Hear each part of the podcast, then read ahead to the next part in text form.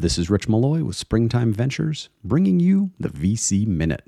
Quick advice to help startup founders fundraise better.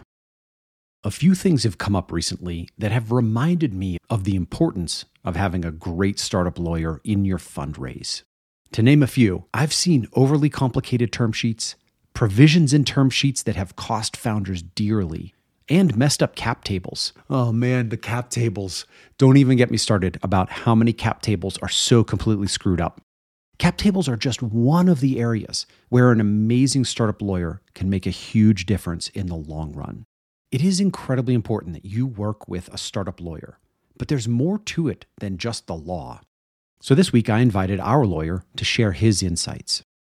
Carlos Cruz Abrams is the founder, principal, and managing attorney of Cruz Abrams Seigel, a corporate law boutique based in Boulder, Colorado, with offices in Denver, New York City, Nashville, and Miami, serving early stage, high growth, and mature companies at every point in the business lifecycle.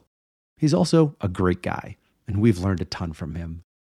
Thanks, Rich. First, I got to prove that I'm a lawyer. So everything that I say is not legal advice. I am not anyone's lawyer. I just want to be able to share some of the insights that I've gotten over 20 many years of practice I think that one of the things that we've been really focused on is why do startup founders in particular need lawyers? And I think that for a lot of startup founders, lawyers seem like a lot of expense and they don't really understand the expense.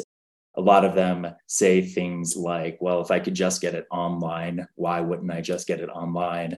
And I think that part of the expense of a lawyer isn't that you're spending X dollars for 30 minutes, it's that you're spending X dollars for the many, many years of experience that go into the advice that you're getting in those 30 minutes.